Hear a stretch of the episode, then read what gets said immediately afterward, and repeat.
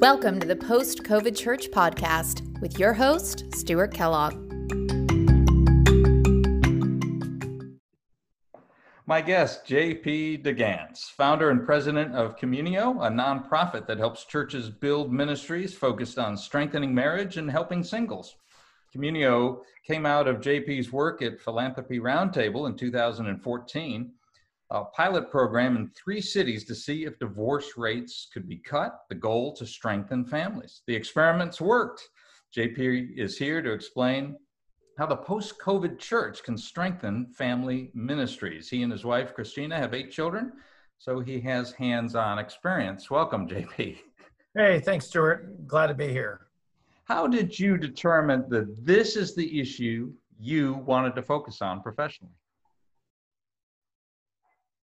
Oh gosh, I had, uh, like a lot of people, was uh, uh, came to Washington to try to save the world through the public policy process, and was raised by uh, great parents who thought, uh, who really motivated me on on uh, the life issue and trying to make an impact. And, and as I worked mostly in the economic sphere for professionally for about a decade, it became really clear to me that there were these issues that were a lot more important than than uh, the, than what was going on every two years in the election cycle.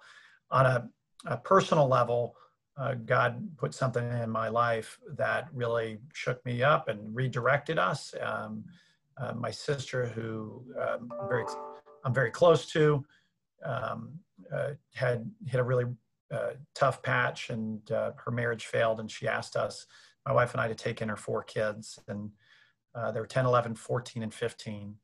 And um, uh, they moved in with us, and and uh, we saw f- firsthand what happens when when families uh, when families fail, and especially to boys. And um, uh, that became a big uh, a big issue that God put in my heart personally. And then as I got into more and more on the political side, recognizing that there were things just a lot more important um, than you know the tax rate or regulation that that that actually uh, the health and vitality of families is is really central. So that that's why I ended up um, really changing gears, and um, I'm glad. I'm always thankful to God for uh, the the uh, for the experiences I had because Communio and, and this whole initiative really was uh, came about because of the learnings from my old, you know, from my professional life and trying to apply it uh, effectively to ministry. Well, the data are so clear that fatherless children, doesn't matter what the race, will do much more poorly as far as poverty or crime, incarceration, if they don't uh, grow up with a married mom and dad. It is so clear. So, why is there such a resistance in the culture to very clear data? Uh, you know, in a lot of ways, this whole phenomenon of of of being uh, of having a large number of kids without their mom and dad in their life actively is is historically new, right? I mean, 1960s, pre 1960s, it didn't happen a lot, and now we're seeing the social sciences uh, really unpack what that has done uh, to society. So I think in some ways, um, uh, the culture hasn't seen it. What you know, the the message of sexual license and um, the sexual revolution came first. The consequences came second, and um, and um, uh, and, so those messages have had a lot uh, had a big head start. Uh, but uh, you're starting to see academics that are not you know, traditional, you know, somebody who's a Christian conservative, uh, folks like Raj Chetty, who is the youngest, I believe, the youngest PhD tenured professor at Harvard in, in Harvard's history, uh, create a, a, large study on understanding mobility and, and looked at a lot of different variables and did find that the strongest variable that determined um, a family's ability and a person's ability to be upwardly mobile was the share of two parent homes in a, in a particular community. And so there's just growing and growing evidence, as you noted. And so I think that's um, that's a big deal. And so now, now it's up to us to, uh, to really effectively uh, uh, teach. You know, churches need to teach and preach um, and and begin to give a counter narrative. There's a reason why there's a growing sense of, of nihilism, growing sense of social isolation, depression, uh, short, shrinking lifespans. All these things is we're wired for relationship, and those relationships start in the family, and um, and in a healthy family. So um, so uh, I'm hopeful that uh, that uh, the church can be the mechanism to to bring about that change. JP De Gance is our guest, the founder and president of Communio, a nonprofit that helps churches help strengthen family focused ministries. Can you explain exactly how you work uh, yeah. with churches? Yeah, so we're a nonprofit that consults with churches, and we provide churches with cutting edge tools and technologies and strategies to strengthen relationships and marriages. So, how that works is we've created a, framework that we call a data informed full circle relationship ministry. That uh, is the, the strategic framework that came out of our learnings in Jacksonville, Florida, where we were able to work with more than 50 churches to successfully lower the divorce rate. And, and so, uh, by data informed, breaking that apart, it starts with surveying uh, a, a, congregation uh, uh and then uh, doing a data analysis of the community around that church. And then we, we actually uh, sit down for about six or seven hours with the church's leadership team to uh, unpack the data and help that church uh, deploy a full circle relationship ministry approach that's designed uh, uh, with that church and that community in mind. By full circle, we mean uh, best practices in ministry for single life, helping to orient singles into a healthy life, whether that be a celibate life or into a, a, a life of of marriage, and then for uh, uh, uh, engaged, for uh, those in preparing for marriage, those in marriage, and those who are in crisis, and helping a church in each of those four four buckets. What we don't do, Stuart, uh, what we recognized is there's a lot of content, a lot of really good programs that churches can leverage, uh, but that content's not catalytic. It, it, usually sits on people's bookshelves. So we'll help. We work with 35 different content authors, uh, more than 80 pieces of content. So we curate, we help a church think through what makes the most sense for them. And then we help them design a, uh, uh, a 12 and 24 month set of goals and a 12 and 24 month set of, uh, of, of plans, sort of a calendared set of plans. And then we stay in relationship with that church for a two, two to three year period. So we serve them to help them Uh, uh, continue to build out their own plan.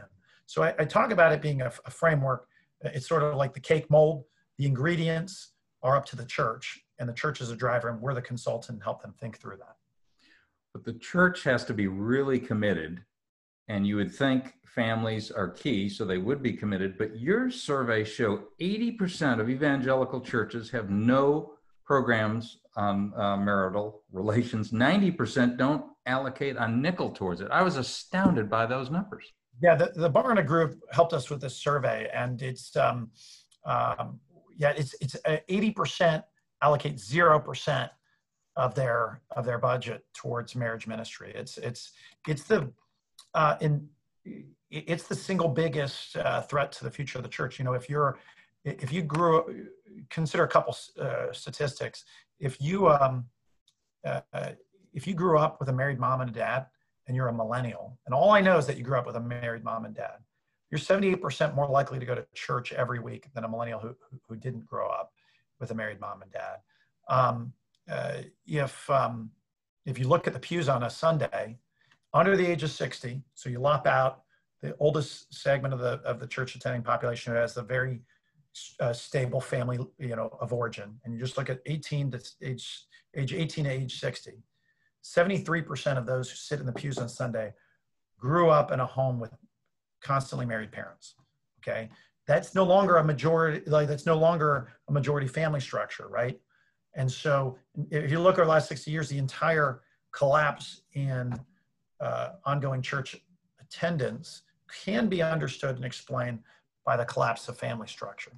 And um, that's one of the keys that we that we point out to churches. And churches um, it makes sense why um, churches haven't jumped yet into this space because you know it didn't make a lot of sense to have a marriage ministry, um, let's say in the 1880s. The entire culture supported. Uh, doesn't mean everything was great in the 1880s, by no means, but but at least the culture heavily um, heavily uh, reinforced the idea of, of getting married and staying married. That's no longer the case, and so it's now up to the church to adapt to now to a cultural uh, reality that uh, that getting married and staying married is an afterthought. And how do we adjust to that? Is the church, and I'm talking about the evangelical church, partly to blame for this uh, collapse of marriage because it's looking just like culture? Yeah, look, we, we, we own um, we own a, a, a big uh, the church owns a big piece of of uh, where we're at, right? Um, uh, we have not uh, I think, spoken prophetically into the into the culture about what marriage uh, ought to be. Our marriages have not always been um, a, a, the Christian ideal, uh, and um, what we know from our research is that it's the it's the lived negative experiences of of kids who become then adults of homes where there's been um, uh, family strife who are the most jaded on marriage itself. Um, you know, one of the things that we saw uh, in our research on emotional drivers of cohabitation, which has become ubiquitous, is what free, most frequently comes up is the experience of childhood trauma in our own life. And there's a fear of entering marriage because they don't, that person does not want to experience that same childhood trauma. And so uh, they give a lot of, frequently with someone will give a le- what we would say a left brain reason, a rationalization as to, it's to save money. That's why I'm living together, right? But the reality is frequently, not always, is, is something much uh, uh, more significant emotionally. And so there's all sorts of, uh, you know, first, we, one of the things that we tell churches is um, that the skills to live a, a, healthy marriage are known and knowable. Okay, it's not it's not something that's a mystery. Okay, it's not you know you don't get struck by lightning and have it determine whether or not you get have a good marriage or not. Okay, you, you can you can learn those, and also the discernment process of finding a good spouse. There's a lot that can be done to to increase the likelihood that you have a healthy marriage before it starts. So both those things are things where the church can speak into and uh, and be relevant at a time where um, where uh, the culture is giving such a different message. I guess JP De Gance, founder and president of Communio. It's a nonprofit helping churches build family ministries, especially marriage ministries. Uh, one of the impacts of the shutdown is that families have been together. We've seen China, which had started earlier, the divorce rate is going up, for example. But we also have dads who are having dinner with their kids for the first time in years. What do you see the net effect of all this shutdown on the family in America? It's it's a there's a there's obviously a lot of risk, but I want to lay in on a lot of the hope there. Um, you have um, you do have dads in the homes more more frequently. Uh, you have families who haven't had the social outlets to just um, uh, stay constantly busy, right? I mean, how often are we trapped by the idol of youth sports? And I say that as a, a dad who's um, I been a middle school football coach for years and uh, and uh, coached I think you know almost every sport, and I love youth sports, but I also understand that it can be a jealous God for, for many families. Um, and um, uh, all that's been taken away from us. And so family has, uh, uh, it, it, folks are spending a lot more time than they've ever done before uh, in uh, with their homes and with their with their families. So I think there's a lot of a lot there. I, Brad Wilcox, who's a been a friend, and he's probably the Academy's, um, you know, one of the top two or three leading academics on marriage. He's a professor at the University of Virginia. Uh, he had argued that the shutdown uh, would um, reinforce the importance of a family first model of marriage. And um, he was contrasting that on a webinar we did with him uh, with uh, the the what he called the soulmate model of marriage okay and the description he has of the soulmate model is that there's just this one soulmate out there for me and um, um, and and in the soulmate model it is wrapped up in the in a passing emotions of happiness sort of a perceived contentment and um, uh, in a soulmate model he would say that it's we avail ourselves of marriage uh, as a lower priority. It's something you after you've you have um, achieved, gotten your job, you've you know maybe traveled the world, shown your wild oats, so to speak. Then you then it's a capstone at the end of a, a, of a set of achievements. That's where the soul. Then the soulmate is someone who will then uh, sort of complete you, make you happy, and uh, the source of your your personal contentment. And his argument is that the, this particular shutdown might gives this huge opportunity to shift. There's a lot of folks who are in their late 20s, early 30s who have not prioritized man- marriage, don't have a family, and have been in many ways alone, uh, more so than folks who have families. And it would uh, has the potential to recenter uh, the importance of a capstone model of marriage. That marriage is something that we should avail ourselves of uh, uh, early in, a, in, our lives um, uh, if, if we are to be stable and emotionally secure. I, I, don't know if whether he's going to be right. He appealed to past times where there's been economic, a lot of economic um, um uncertainty that um, frequently uh, that that can be followed by um, uh, uh, in the in the after effects, and it, it, can be followed by when the when the economy starts to renew itself, there can be a, a, renewal of family life and marriage again. So, but a lot of people have had a taste of that, haven't? And I've heard that that you know, dad being home for dinner and, and those sorts of things. And uh, yeah, used to be. even in my life, I travel a lot for work, and I've I've I've always done done that. Um, uh, and uh, you know, it's not uncommon that I might have to do a, a trip once a week, um, maybe gone one night or or, or, or two. And um, uh, this has been a great recharge for, for me. Um, I've been able to not, uh, uh, uh, this is the longest time in my professional life that I've ever not been on an airplane.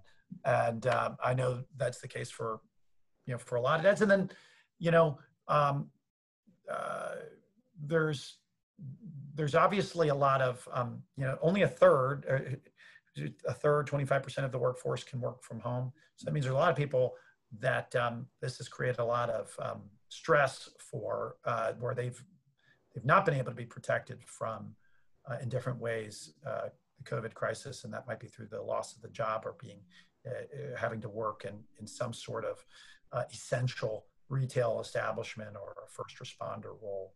And this is where I, I would love to see churches more stepping forward right now into the into the uncertainty of the present moment. I, I, think we were chatting, Stuart, a little bit about this before we, we got started. This, uh, uh, so many churches um, are rolling back and, and withdrawing from the battlefield in a lot of ways. There might be streaming services and, um, you know, offering some streaming activities here and there. Uh, a friend of mine is um, a, a Cheryl Bachelder. She was the president and CEO of, of Popeyes. She's a, a committed evangelical Christian, wrote the book Dare to Serve. Um, and she really brought her faith into her business life. And she said to me that, uh, you know, in Harvard Business Review, 9% of all businesses, only 9% will escape a crisis stronger than they were when the crisis started. And she said to me, you know, churches are really the same same way. Uh, she thinks, you know, one in 10 at most churches are going to come on to the other end of this crisis stronger than they were before. And she said, well, what makes the businesses that, that escape a crisis stronger? Well, one of the common things that they found in the Harvard Business Review is that they, uh, to an analysis of, of their current business, their prior business model, and then make actual adjustments in real time of what needs, what changes need to be made, and then uh, make significant investments into uh, area, the new areas of the business that need to occur because of the crisis, right? And um, those churches that have that have adapted and adjusted and leaned in heavily to serve their people and serve their com- communities in a innovative way at a time of great great uncertainty are being blessed right now. I we work with. Um, I'll give you a couple of examples. Uh, um, Fellowship of the Parks is one of our client churches in Tarrant County, Texas. One of the, uh, this church has um, uh, been running. We help them design uh, these digital date night experiences for their people. Uh, they went out and sent it to their people, sent it to. Uh, we helped them run a campaign through Facebook to the, into their community, and um, uh, they had more than a thousand people complete this digital date night kit. They said he, Roger Gibson, the marriage pastor there, said, you know, April was uh, one of it was their fourth highest giving month on record for their church. I don't think there are a lot of churches in America who could claim this April 2020 was their fourth highest, um, and and it's because they they turned outward to serve into the homes of the couples in their community and in their church, and those couples turned and blessed that church, right? And um, uh, we we had another church we were working with, First Burleson, a, a great a Baptist church in, in Burleson, Texas, and they um, uh, uh, they had been running these digital resources to couples that we help provide for them, and um, uh, they have they have had uh, routinely about 300 or so couple uh, 300 or so couples complete their uh, different forms of these digital date nights at, at different monthly intervals, and they they've seen a huge uptick in people signing up for the new member class online. And um, 31 uh, were in it, I know, in early May.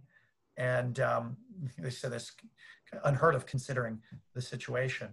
And they were going into the crisis uh, expecting, before the crisis, a major budget shortfall for the year. And actually now, um, with it, uh, with what has been happening and an, an increase in engagement, they're no longer projecting a budget shortfall as a church. And, and I think these are two examples of two churches that fit into that, that 9% uh, that, that Cheryl was talking about. Finally, how can folks who are listening uh, get in touch with Communio to say either uh, leaders or lay people to get their churches involved and to look at how to strengthen family ministries? Well, a couple ways. One, they should go to our website, communio.org, and um, uh, on there they can sign up uh, for emails. They should they can also email us at um, questions at communio.org, uh, questions at communio.org, and and certainly anybody who's listening can um, uh, can also email me at jdegance at communio.org. Uh, so those are a few ways uh, uh, we have been meeting with and speaking to a lot of pastors by Zoom. Uh, we're even even beginning to have in-person trainings and meetings again. Uh, we had uh, one this past weekend in Virginia and have a, a, slate of them scheduled in the second half of July and in August. And, and so we're, we're getting out meeting with, with churches uh, in real life again. That's pretty exciting. And the need is going to be there. And that's what the, the this whole, the post-COVID church is about, is looking at the need and, and how churches can serve them. My guest today, JP De Gance, founder and president of Communio, a nonprofit that helps churches build ministries focused on the family. Thank you very much, JP, for being part of this. Appreciate you having me on. The Post COVID Church Podcast, our mission to help churches plan and serve the post pandemic world. Thank you for being a part. Thank you for listening to the Post COVID Church Podcast. For more, go to the Post COVID Church group on Facebook.